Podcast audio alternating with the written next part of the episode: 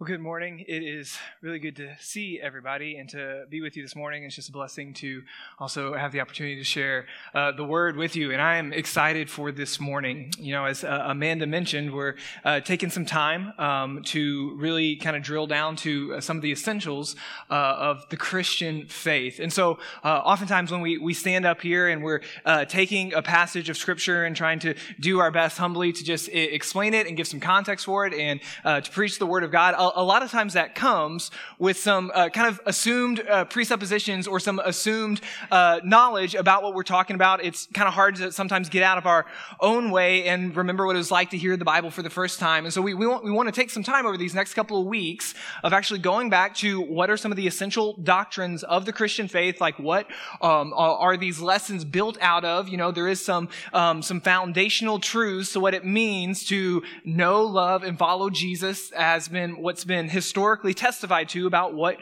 Christianity teaches. And so that's the goal. And uh, we're going to do this from time to time to make sure we are going back both to uh, remind our own hearts or just um, to uh, be conscious that we're all at different places in our faith journey, might have different upbringing. We might be coming into this room from a, a different position of how much time we've spent with the Word of God and with following Jesus. And so this morning, we're really kind of going uh, back to the basics. We are going to talk about the Bible. Um, and so uh, this is obviously a significant uh, book in the life of our church. Um, our teachings are derived from it. Um, uh, historically, Christianity has built a, a, foundation on what we would say is absolutely the Word of God. Uh, so much so that if you walked outside the building, right up there on front, you would see Park Springs Bible Church. Uh, this is a significant book, and so that's what we're going to be talking about this morning. In, in, a lot of ways, and I think if you are a Christian or not, uh, you could just objectively make the argument that this is the most significant book in the history of mankind. It is the most prolific. It has had the biggest impact. It has been around the longest. It is a significant book in human history. In fact, if you've ever wondered what the word Bible actually means, because the word Bible is not in the Bible, it actually derives from the Greek word biblos, which means book.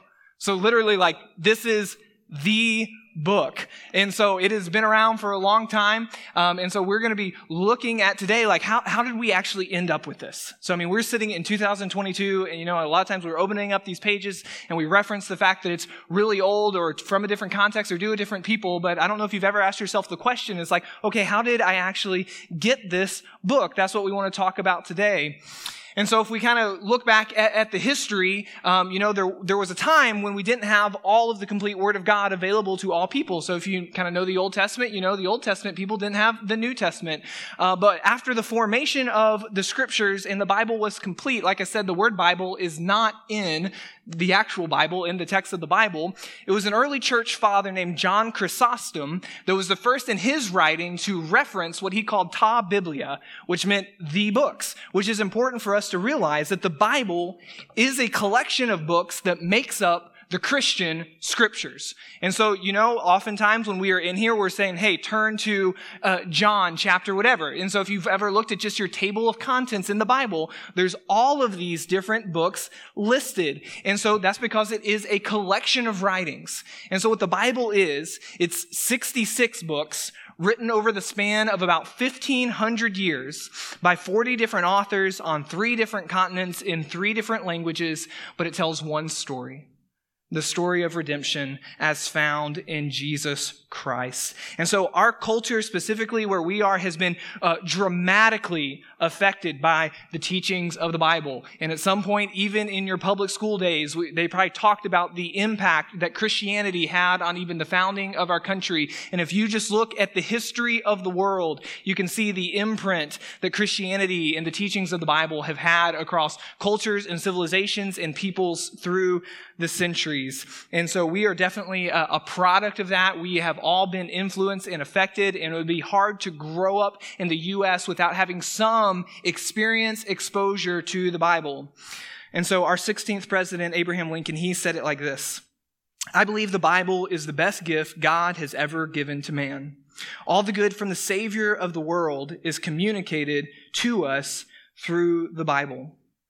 And so the beliefs of the Christian faith, how we know, love, and follow Jesus, are found in the Holy Scriptures. It is in our best interest to know what this book says and how we ended up with it. And so it has had an incredible impact on the world. You know, and I think it is appropriate that it is just named the book because it kind of is the book. In fact, it was the first book ever printed in history. If you know some of these things, um, it was the first book ever printed with the printing press back in 1454 by Johannes Gutenberg, the guy who invented the printing press. It was literally the first book that they ever typeset and put down so that it could begin to be mass produced for people to know and read and understand what it says. And so the Bible is by far, by far the most translated, the most published, the most prolific, the most spread out book in all all of human history. The full Bible has been translated into 704 different languages. The New Testament has been translated into 1,551 languages. Uh, every year, on average, there's about 20 million Bibles purchased in the U.S. And the average uh, household in the U.S. that identifies as Christian owns about nine Bibles. This is a prolific book that has had a huge impact on our lives.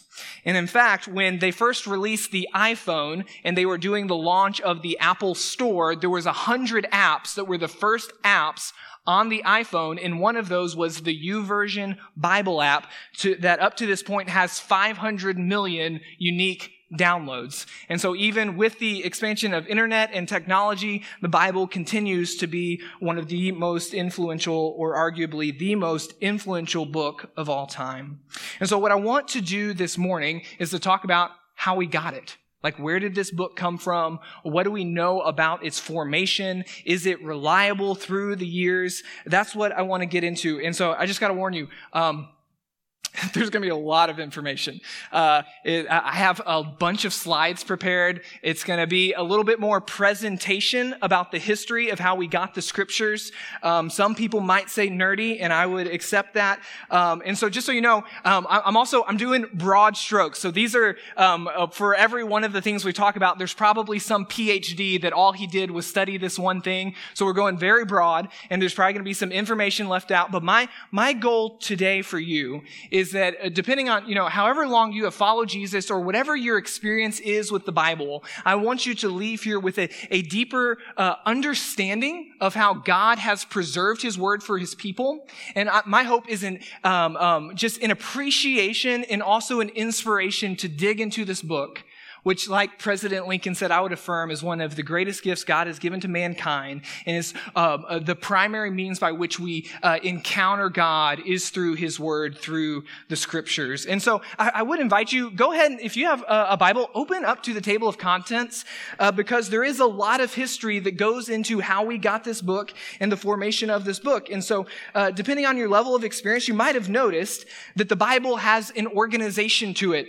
And in fact, if you were in your table of contents contents, there's probably two primary sections in your table of contents. One is typically called the Old Testament, and then the aptly named New Testament. And so those are significant factors. And so we want to dig into uh, how we got both of those aspects of what we would call the Word of God, the Holy Scriptures, because they have a, a distinct history, but a linked history. And so it's very important for us this morning. And so we'll begin with the Old Testament. And so the Old Testament books are the Jewish scriptures that were passed to and through the Jewish people. Uh, the New Testament has the accounts specifically of Jesus' life and then the teachings that came out of Jesus' life through his apostles or through the ones who follow Jesus. And so that together, both the Old Testament and the New Testament make up the Christian scriptures. This is where we derive our teachings. This is where we derive our doctrines. It is from both the Old Testament and the New Testament together makes up the book, our Bible. But if you look at just the Old Testament, which is primarily uh, the Jewish scriptures going back uh, through the centuries, um, there is a central figure in the beginning of the formation of the Bible, and that is the man Moses. Most of you have heard the name Moses or seen the Ten Commandments or the Prince of Egypt. You kind of know those stories. They are very familiar. And so what uh, Jewish tradition tells us is that Moses was the author who wrote down the first five books of the Bible in the Old Testament. So Genesis, Exodus, Leviticus, Numbers, and Deuteronomy, um, Jewish tradition holds that those were written down by Moses. And so, although the history of the Bible, starting in Genesis, go back to the creation of the world, uh, primarily through those people, there would have been an oral tradition that was passed down through the lineage of these different people who God had revealed himself to and done mighty works among. But it wasn't until Moses that it actually began to be written down. So he is credited as the author of the first five books of the Bible. And so I, I want to put up a timeline on the screen because once again, this book was, these books were written over about 15 100 years, which is a significant amount of history. And so, once again, we're going to do some broad strokes. And so, if you kind of know a little bit uh, of the Old Testament, some of the stories and things we've gone through, these are some very broad strokes. So, kind of initially, uh, the Jewish people who had become the Jewish people, um, God did a significant work in a man named Abraham. And one of the things, he called him out from the place he was and said, Abraham, go out. So, it begins this period where these people that are encountering God and listening to the one true God are nomadic nomadic. And so Abraham left his homeland. God had promised this land he was going to get through. And, and so um, if you kind of know the arc of the Bible, uh, they eventually end up as slaves in Egypt for 400 years. And then uh, they get out of Egypt and they're beginning this pilgrimage back to the land God had promised them. And that's where we have the book of Exodus, which is where Moses kind of comes on the scene. And so it's during that period of the book of Exodus, like the history that's written, is when Moses is beginning to chronicle these first five books of the Old Testament, which also includes, you know, some of that oral history, that tradition that had been passed down, but then also what we call the books of the law. And so uh, Moses meets with God up on the mountains where you get kind of the Ten Commandments when those things happen. So eventually, you know, uh, they make it into the promised land, which is uh, modern day Israel, and they begin to establish themselves as a people in a specific spot, and that eventually leads up to the actual kingdom of Israel. And so you might know that First and Second Samuel kind of talks about that history. And so Israel Israel, the Jewish people, they want an actual king. They want to be like the other kingdoms. And so there's this first man who's the first king of Israel named Saul. Uh, and then that translates to King David. And so you've probably heard that name, a significant figure in the life of Israel. And so really under David and then his son Solomon is kind of the height of the Jewish kingdom. That's when they reach their most influence, their most prominence. And so during this time also, there's other biblical writings that are happening. It's when the Jewish um, wisdom literature comes about. A lot of the Psalms are written during this point. And so um, as uh, the people of God are flourishing under David and Solomon, uh, they are also compiling the written word of God so that they can continue to teach and instruct the people of God with what God wants from them. So a lot of the writings are happening. Uh, but if you know, after Solomon, uh, kingdom wise, things to begin to trail off pretty quickly. So first and second Kings, it talks about some of the kings that followed the God and some of the kings that didn't. Uh, Israel splits into two kingdoms, Judah and Israel, and things just begin to go badly. Uh, that eventually leads to what we typically call the exile. Uh, so another kingdom uh, was raised up, Babylon, which came and destroyed the Jewish kingdom. And so then you have Babylon and then the influence of Persia. A lot of people uh, from Israel are carried into another kingdom, into another culture, what we call the exile. And we were talking about a lot of this really recently when we walked through the book of Nehemiah, because that is a period of history where uh, Israel's just kind of decimated, uh, but some writings still happen in that point. And then at, the end of that period is when some of the exiles return, uh, but then some are continued to be dispersed in other parts of the world. And so um, you can hear some different kind of scholarly terms for what happened in the people of Israel, um, but we can call it the second temple period uh, for our purposes today. So when Babylon uh, destroyed Israel, one of the things they did was they kind of leveled um, the temple of Solomon. And so that was kind of the crown jewel of the Israeli empire where they came to worship their God who had led them out of slavery in Egypt. People from all the region came to see the wisdom that was going on in Israel. And so that was destroyed when this exile happened. Uh, but eventually, when the people came back around 500 ish BC, they actually got to rebuild the temple. And so there was some stability that was reestablished at this period in the history of the Jewish people. And so what most scholars believe is that although these writings had been happening at different points throughout the history of the Jewish people for different reasons, how God inspired these different people, it began to be compiled into the Old Testament, the Jewish Bible, around the Second Temple period. And so that's about the time that the Old Testament ends with the prophet of Malachi.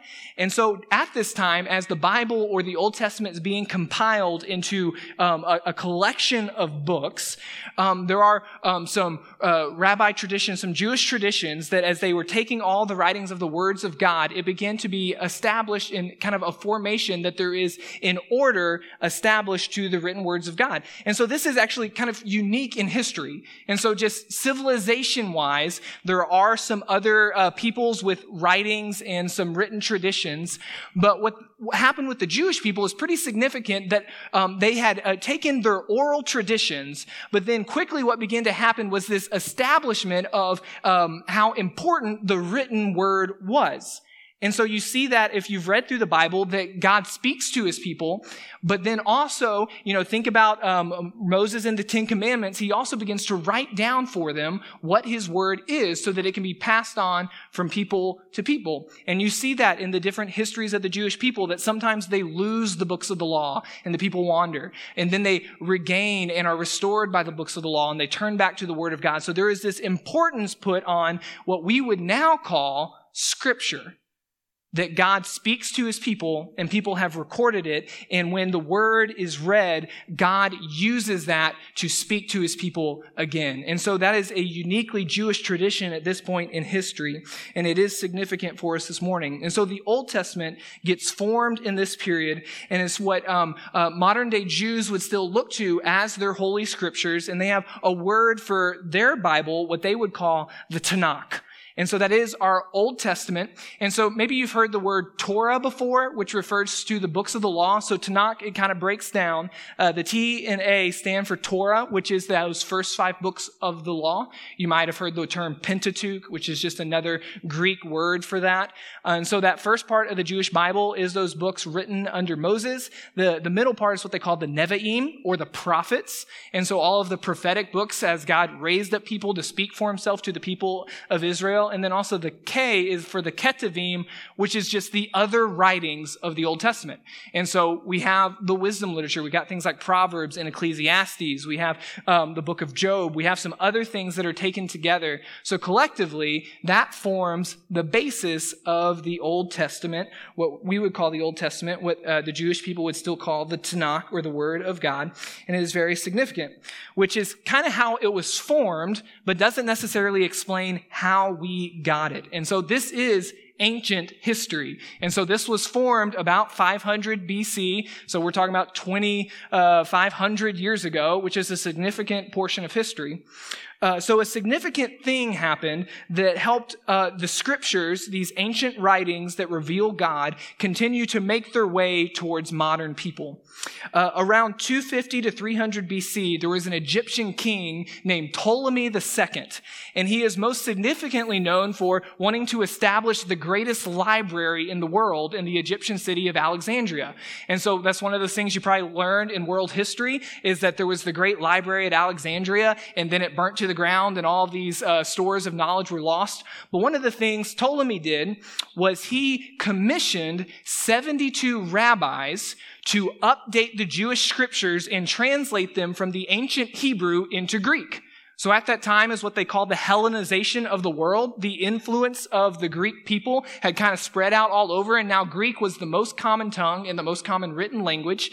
And so he commissioned these rabbis, and they translated the scriptures, and we ended up with a translation of the Old Testament that we call the Septuagint which is the Old Testament writings that were originally in Hebrew. They got updated into Greek about 250 to 350 BC, so still about 300 years before the birth of Christ. And so this became the dominant translation of the Jewish scriptures. So all throughout the first century, um, uh, a lot of times when the apostles or even Jesus himself are quoting the Old Testament, it is this translation of the Old Testament. If you've read any kind of scholarly books, sometimes you might see it as just LXX. That's just for that 72, and it's talking about the number of rabbis who helped translate it. So this was really significant because this translation lived on. It kind of made its way uh, past the BC mark into the AD and into the first century. It became uh, the dominant translation of what was historically the Jewish people's writings and was known throughout the kind of modern world around Palestine and also up into Europe, into Greece. Um, and so that was one of the ways it continued to this kind of march of preservation towards modern times. Uh, so in the, the 9th and 10th centuries, um, there were some uh, Jewish rabbis who thought that uh, the Jewish faith was getting too influenced by the Greek influence, that some of the philosophies were starting to be applied to the scriptures. So in the 9th and 10th centuries, there was a, a sect of Jewish rabbis called uh, the Masoretes who retranslated it from the Greek back into more modern Hebrew. So you might hear the term at some point, the Masoretic text. And my understanding is that is still the translation that most Orthodox Jewish people use today. And so one of the things that has happened over time is that as uh, people have looked at the Bible in the Old Testament, the question arises is like, okay, these are ancient writings that were written over close to 3,000 years ago. And a lot of times it's really kind of easy to view it as like this long-term game of telephone. And so if you've ever played the game of telephone, you kind of know the idea that the message starts somewhere, but then as it is transmitted over time, it's really easy for the message to get off. And so for a long time, what people primarily had was this Greek translation of the Old Testament and then this 9th and 10th century translation of the Old Testament back into Hebrew. But a really significant thing happened in the 40s. And you might have heard of it. It's typically called the archaeological find of the Dead Sea Scrolls. I told you it's going to get a little nerdy today. I'm excited about it though. So in 1946, in uh, Palestine, the region of Palestine, a Bedouin shepherd discovered this system of caves. And when he stumbled into those caves, he found all of these jars. And inside these jars were all of these rolled up scrolls. So it took several years because he would like take it to like an antiquities dealer and it's like, I don't want this. Um, but eventually people begin to catch on that, hey, this is kind of significant. So between 1946 and 1952, this whole system of caves was uh, discovered and began to get cataloged and they were pulling all of these ancient scrolls out of these caves that had been preserved. And so a big aspect of that, there was over 11,000 different documents they found. But one of the things they found were um, kind of original transcripts of the Old Testament that were back in the ancient Hebrew, most of them dating to around that second temple period, around 300 BC. And so they had um, the like entire scroll of Isaiah and uh, more than three quarters of the Old Testament they were able to find. And so what happened is it enables scholars to look at, so, you know, the most recent Hebrew translation was 9th and 10th century. So now they were able to find a, a translation that was about a thousand years earlier to around 300 BC. And so now they had three points of comparison. Uh, ancient, uh, ancient Hebrew, uh, the Greek translation, and then also the more modern Hebrew translation. And what they found in the 40s and 50s is that there is incredible continuity. That it is not like a game of telephone where it has slowly changed over time and morphed into whatever message they wanted it to be. That you can compare all of those and um, they are they are the same writings. And so we do get into sometimes when you get um, the scholarship approach what they call transcription errors because everything was handwritten and people make mistakes. And so you get a, a word that was here over there or a, a letter that was spelled differently. But remarkably, the Old Testament scriptures are incredibly consistent in both their wording, but specifically in their message over around a thousand years of looking at different translations that have begun to make their way into the modern world, we see continuity across the board, which is a significant historical factor when you think about it. And so the last book of the Old Testament is the book of Malachi. And like I said, that predates Jesus by about 400 years. And so during the Second Temple period, the Jewish people, what they saw in the writings that God had preserved was that there was this kind of uh, closing of this time where God was revealing himself to them through the written word. And then for 400 years, there was silence to the people of Israel. There was not a prophet that arose. But one of the things that occurred when they formed these books into a cohesive volume is that there is this narrative that is sprinkled throughout, and it is the narrative of the Messiah. That what the Jewish people believed and what God taught him through their word is that, you know, everything went bad when sin entered into the world. And there's a lot of ups and downs for Israel, but continually the promise of God was, hey, I'm going to send a savior and he's going to fix the things that have gone wrong. And so the Old Testament really ends on a cliffhanger because, you know, that second temple period was not the restoration of the kingdom of Israel. You know, Greece rose up and then Rome rose up. You know, they were always subjugated by other kingdoms. They never had the influence and position that they had under David. And so it left the Jewish people waiting for something different. And you see this narrative sprinkled into the Old Testament that the promises have not yet been fulfilled, that there's still a time coming when they are going to be fulfilled.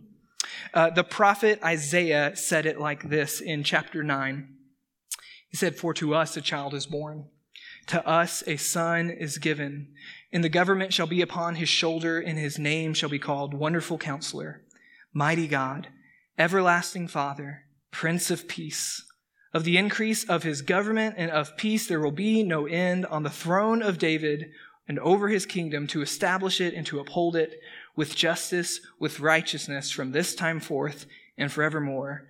The zeal of the Lord of hosts will do this. And so we see this narrative throughout the Old Testament scriptures that the promises of God have not find their, found their complete fulfillment yet. So they're pointing to something else that needs to come. And so for 400 years, there was silence to the Jewish people on the prophetic level. Um, and then we even mark this change in history because it has been so significant and had such an impact on the world. We go from BC to AD. We go from before Christ to Anno Domini, the year of our Lord. And so that brings us to the writings of the New Testament. And so the New Testament has the four Gospels, which are the narrative of Jesus. And then we have uh, the book of Acts, or the Acts of the Apostles, or the Acts of the Holy Spirit. And then we have the epistles, the writings of the people that were with Jesus. Um, so just so you'll kind of know how that formation went, uh, the New Testament was written over about 40 years. So a, a much shorter time span that it was written. Uh, there's 27 books in our New Testament. And there's a lot more debate about the New Testament. Uh, because honestly, anytime you get to Jesus, who is uh, specifically claiming to be God, it gets a lot more controversial. And so it is, has a lot more debate about um, uh, the formation of the New Testament, the dating of the New Testament, what books were allowed in, was there uh, some human element to what was kept out? A lot of those questions arise when we come to the New Testament. Uh, but very simple timeline. As best as people can tell from where we mark the transition to AD, that Jesus was born in Bethlehem somewhere between zero and the year 3 AD. And then the crucifixion followed about 33 years later, so somewhere around 30 to 33 AD, because, you know, they made that transition as they chronicled history in hindsight, looking back at Christ. And so there is some, uh, some variation as to how specific those datings should be. The Gospel of Mark, which they believe is the oldest book in the New Testament, the one that was most quickly written after Jesus, is usually dated around the mid 50s. So somewhere around 55 AD is when the Gospel of Mark was written. And then the last of the uh, book of the New Testament, uh, the book of Revelation, was written somewhere around the mid 90s. And so that's where you get the span of when the writings of the New Testament occurred between the 50s and the 90s. So about 40 years. And it, those things began to be written written uh, within about 10 years of the resurrection, which is also pretty significant historically. And so, um, like I said, within the Jewish tradition, they began to develop this idea of scripture, which meant a writing from God, a sacred text, that it was divinely written. And so that was something their whole community believed and revolved around, and that included Jesus, and the majority of his early disciples were all of Jewish descent, would have been brought up in the Jewish faith. And so a significant thing begins to happen when we begin to have the New Testament writings, and some of these are specifically written within the New Testament, and I'll give you an example. So most of us know who the apostle Paul was, who wrote a large portion of our New Testament. So he was raised in the Jewish faith. He was brought up to be a, a, um, a Pharisee. So like the religious life was his life. And so when he uh, converted to following Jesus and God did the significant work in his life, he began to minister and to tell people like, hey, all of those promises in the Old Testament, they are being fulfilled in Jesus Christ. And now we have new writings begin to come out. A lot of times they were letters to churches. And so here's one of the things I want you to pick up on in Paul Paul's letter, his first letter to the Corinthian church in chapter 14. He says this If anyone thinks that he is a prophet or spiritual, he should acknowledge that the things I am writing to you are a command of the Lord. If anyone does not recognize this, he is not recognized.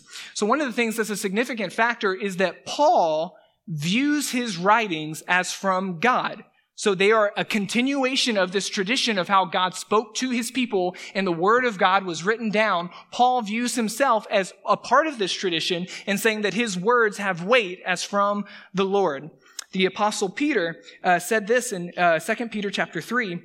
He says, and count the patience of our Lord as salvation just as our beloved Paul also wrote to you according to the wisdom given him, as he does in all his letters when he speaks in them of these matters, there are some things in them that are hard to understand, which the ignorant and unstable twist to their own destruction as they do the other scriptures. So Paul viewed what he was writing as from God, Peter viewed what Paul was writing from God. So the apostles and disciples of Jesus realized that what God was doing in that time after Jesus had been resurrected and ascended to the Father, that um, God was continuing to declare himself and reveal himself through the teachings of the apostles through the written word. And so already, even in New Testament times, it had authority among the community of faith which is important because sometimes people would say that it was uh, centuries later uh, that the church or the people of God decided that these writings had authority and elevated them. But since the beginning, we have not decided that the Bible has authority. We recognize its authority and we submit to it. And so even as they were being written, the apostles were aware of this. One more, uh, the apostle Paul writing in 1 Timothy 5.18 says this. He says, you shall not muzzle an ox Uh, I'm sorry, for the scripture says, You shall not muzzle an ox when it treads out the grain, and the laborer deserves his wages. Here's why this one's significant. He says, For the scripture says, and then the first part of that quote is from the book of Deuteronomy, and then the second part of that quote is from the Gospel of Matthew which is also pretty significant. It means the gospel was already written down and had been distributed widely enough so that Paul was reading the words of the New Testament even as he was writing his uh, aspects of the New Testament. So that's very significant that the formation of the New Testament was uh, testified to very early on by the Christians and the followers of Jesus. It was not something that came centuries later. They realized what God was doing in their midst was specific and a part of this tradition started with the people in in the Old Testament that God spoke to his people and revealed himself in that way. And so very early on, as testified to by the Bible itself, they knew that what they were writing was from God. It was part of this heritage of scripture. And so, as uh, the New Testament was formed and those writings from the apostles uh, took hold, uh, what inevitably happened, so once again, pre printing press, is that a, a, letter from Paul or this gospel from the physician Luke was passed to a church, and then there was people who would copy it um, so that they could be distributed wider and wider. And so, over the course of those first couple of hundred years of church history, uh, the Bible, the New Testament, was copied down by hand over and over and over again. Now, a reality reality is uh, that paper is not an everlasting substance and can get destroyed. And even now, I mean, we know how um, frail our current books are. If you go back then, everything was on papyrus, did not have uh, the same uh, type of longevity. And in the first couple hundred years of church history, Christians were outlawed in most places they existed. And so there were times when things got burned and communities got destroyed. But even with all that, over about the first thousand years of the church's history, we have about 25,000 handwritten manuscripts from the New Testament. And so maybe you've heard that number before. So what that means is not always like, okay, here's a total copy of the New Testament. A lot of times it's a fragment. Because once again, paper does not last that long and humidity has an impact. Bugs have an impact. So depending on how something was stored or preserved, things don't just typically make it that long into history.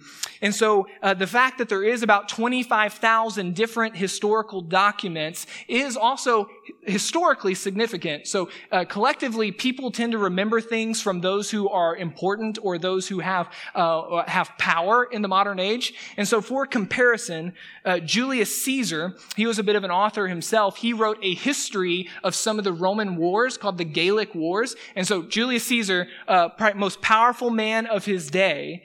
Uh, there's only 10 manuscripts left from Julius Caesar's copy of the Gallic Wars. And the oldest one is about a thousand years removed from the original. And so the fact that there are over 25,000 manuscripts of parts of the New Testament is pretty historically significant.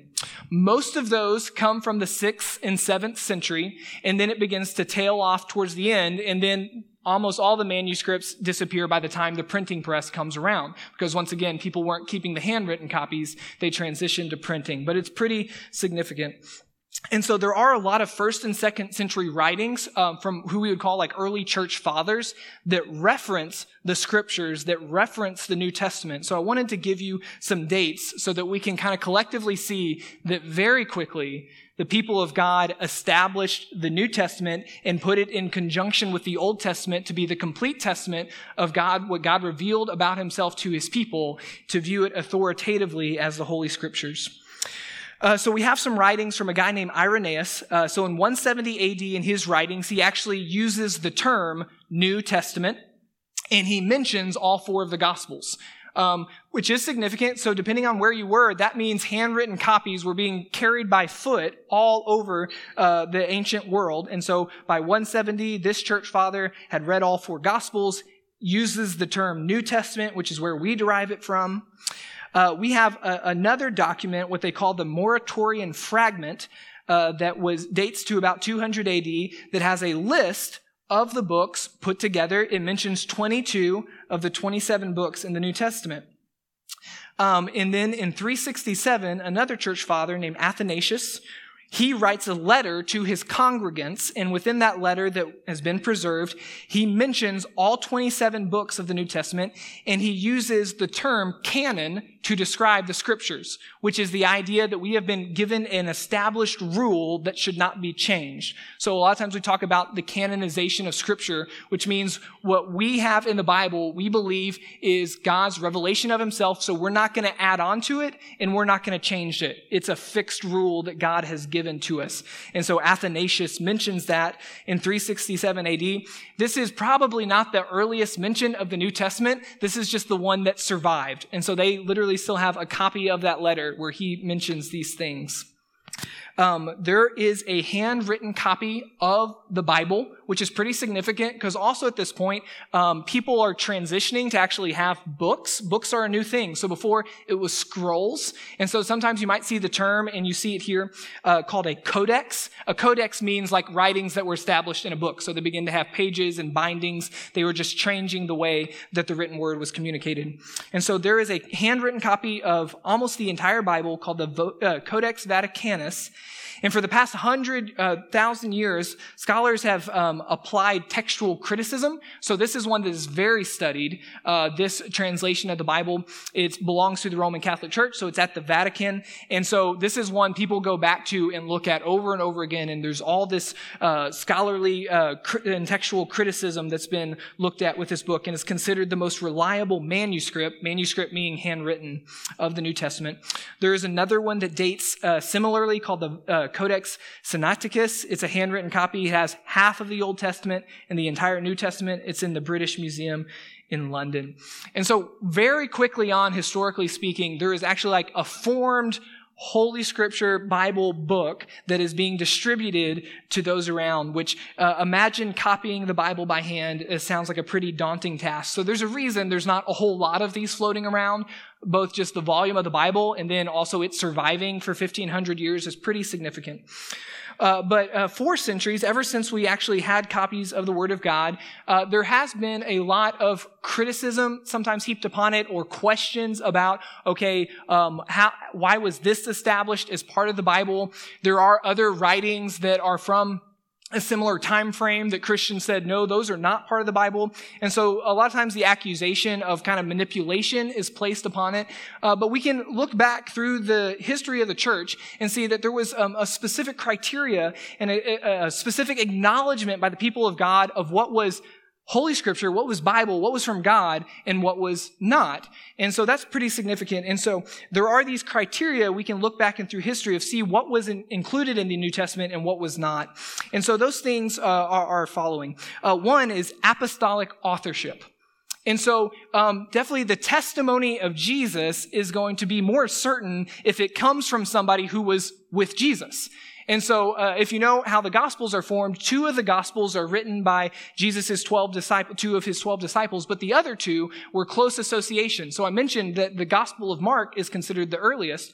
So Mark was not one of the 12, but he was um, a contemporary of Paul. So if you, it talks about John Mark in the Bible that was on some of Paul's missionary journeys. And so that is the author of the Gospel of Mark. And so what uh, church history holds about Mark is that he actually um, uh, derived a lot of his gospel from interviewing Peter and then also even spending time with Jesus' mother. And so it was still firsthand accounts of Jesus uh, from his early followers that wrote down what did he say, what did he do, can we be sure of this testimony. So one is apostolic authorship. The other aspect is early church acceptance. And so once again, very quickly on into the second century, we have the, the leaders of the church, the bishops of the different cities saying, hey, these are scripture. These are not scripture. Uh, so that's one of the aspects of it. Did the community of faith recognize it as being from God? Another aspect is uh, no contrary teachings. So once again, uh, all 66 books, all 1500 years, there is a narrative that points to the redemption of God is found in Jesus Christ. And so there is a consistency all throughout the Bible, this arc of redemption you see within it. And that is important because also all of the writings of the New Testament date to the first century. Now, at times, there's been other writings that people have promoted, and sometimes you hear that. You hear things like the Gospel of Judas. Um, there's a, a, collection of writings called the Gnostic Gospels, and you hear some of those things like, hey, the, the church just kept these out, so they chose these things over others. All of those date to later in the first century, and all of those have um, contrary teachings to the narrative of Jesus as by the people that were with Jesus. And so very early on, the church was aware of those other writings and rejected those as not being from God. And so, uh, by the end of the first century, uh, the people of God recognized that, hey, these writings that the Holy Spirit inspired through these people, these are from the Lord. These are part of that tradition of Scripture, and these other writings are not. There's another significant figure in the church in Rome named Clement, and he had some writings that even were right into the second century. And so the church distributed some of his letters, and even within his writings, he was like, hey, um, yeah, read my letters, but really go back and read Paul and read Peter and read the Scriptures. And so very early on, the church recognized that these books were a part of the canon, were a part of that tradition of holy literature in the scriptures, and the other ones were not. But once again, it leads the question, okay, that's still um, 2,000 plus years ago. How did we get the Bible today?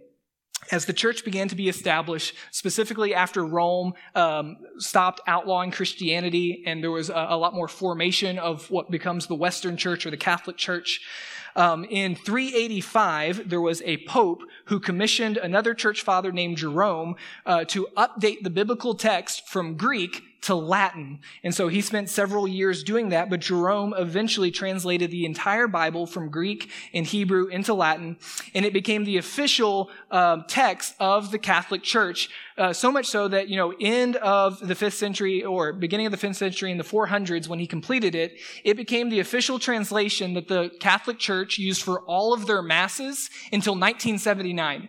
So a significant translation of the Bible that uh, stood the test of time and cont- is continued to be looked at. And so it's referred to as the Vulgate, which just means the book in Latin. And so that was a significant translation that brought up the Bible several thousand years so that people could continue to read it, know it, understand it in their own language. That was significant. And then really, um, uh, as far as Bible translation goes, so the Latin Vulgate was 385, uh, 411, somewhere in there. Um, but, and it's not really until the Reformation that that process continues. And so, as we all can probably recognize, recognize language is dynamic and it changes over time and it changes with culture. And so it is significant uh, that the Bible continues to be updated so that the people of God can understand it and we can internalize it and learn from it and see God in it. And so in, in 1570, when the Protestant Reformation kicks off in Germany, um, Bible translation begins to happen again. It hadn't really been a significant factor in the history of the church, but a couple of things are all combining. So one, printing press, that's a thing now. So the, the ability to distribute written information is more significant. And then also, it kind of coincides with what they call the Renaissance in Europe, where um, out, even outside the church, they started to look back at the classics. So they were looking back at ancient Greece, the, the Greece philosophers. And so there was this renewal of interest kind of in ancient things and bringing them into the modern times. And so that also happened with uh, members of the church. They started to look back of, hey, we have the Latin scriptures, but what if we look back at the original writings in the Greek? What if we look back at the original writings in the Hebrew? And so there was people that began to take it upon themselves of, hey, I'm going to look at the original scriptures, the text of the Bible, and begin to update it into languages people can understand. And so there was many people that took part in that. Uh, a significant one is a man named William Tyndale, because he produced the first English version of the New Testament in 1525. So it was in 1525 the Bible begins to make its way into English. Uh, uh, eventually, uh, the King James Bible was commissioned uh, by King James. And in 1611, the entirety of the Bible was translated into English.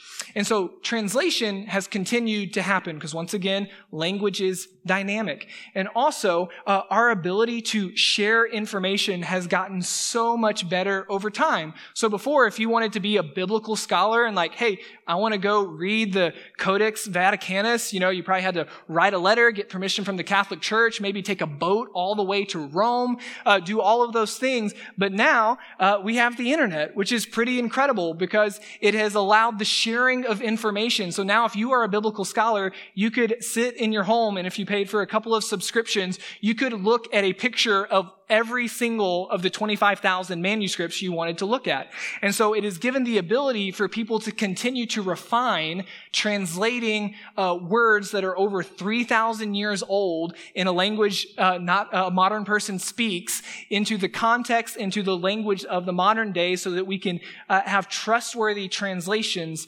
of the scriptures that compose the basis of the Christian teachings.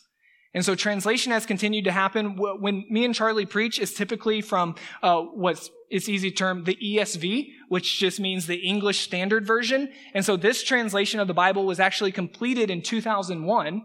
It took about three years. Uh, there was 13 people with PhDs who got together and did the bulk of the translation project. And then after they finished the translation, another 50 PhDs reviewed, critiqued, and scrutinized their translation to make sure it was accurate as possible before it actually began to be published in 2001. And so we do have a, a lot of different translations of the Bible, and you can look at those histories, okay, like, hey, when was the NIV completed? What was the thought process behind it? But over and over again, the people of God, because we believe this is the Word of God, we have taken seriously getting that Word right.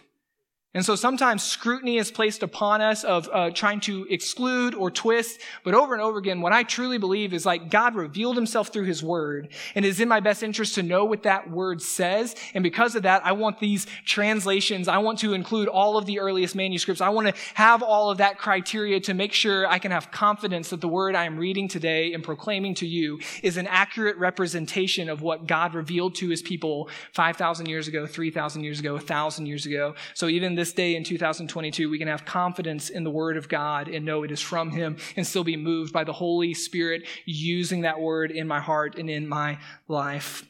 And so finally, uh, I know that was a whole lot of history. And once again, that's just the broad strokes. There's a lot of minutia in there. Uh, what, what, I would like to share with you is our approach to the Bible. Because uh, it is specific. Um, and so uh, there's just a couple of words I want to leave you with. I want to keep this simple. Um, but here's our approach to the Bible. We believe that the Bible is inspired. And so what we mean by that very simply is it comes from God. It was written through men, but it comes from God. And this is what 2 Timothy 3:16 says, all scripture is breathed out by God and profitable for teaching, for reproof, for correction, and for training in righteousness. We believe the Bible is inspired. We believe the Bible is infallible. Simply put, it doesn't make mistakes. And so, what the Bible says about marriage is true about marriage. What the Bible says about money is true about money. The Bible does not make mistakes because it comes from God. Psalm 19:7 says this The law of the Lord is perfect, reviving the soul. The testimony of the Lord is sure, making wise the simple. And then finally, just to, to keep it simple and short, uh, we believe the Bible is authority. And if I could make that simple for you, I'd say it like this I should trust it more than I trust myself.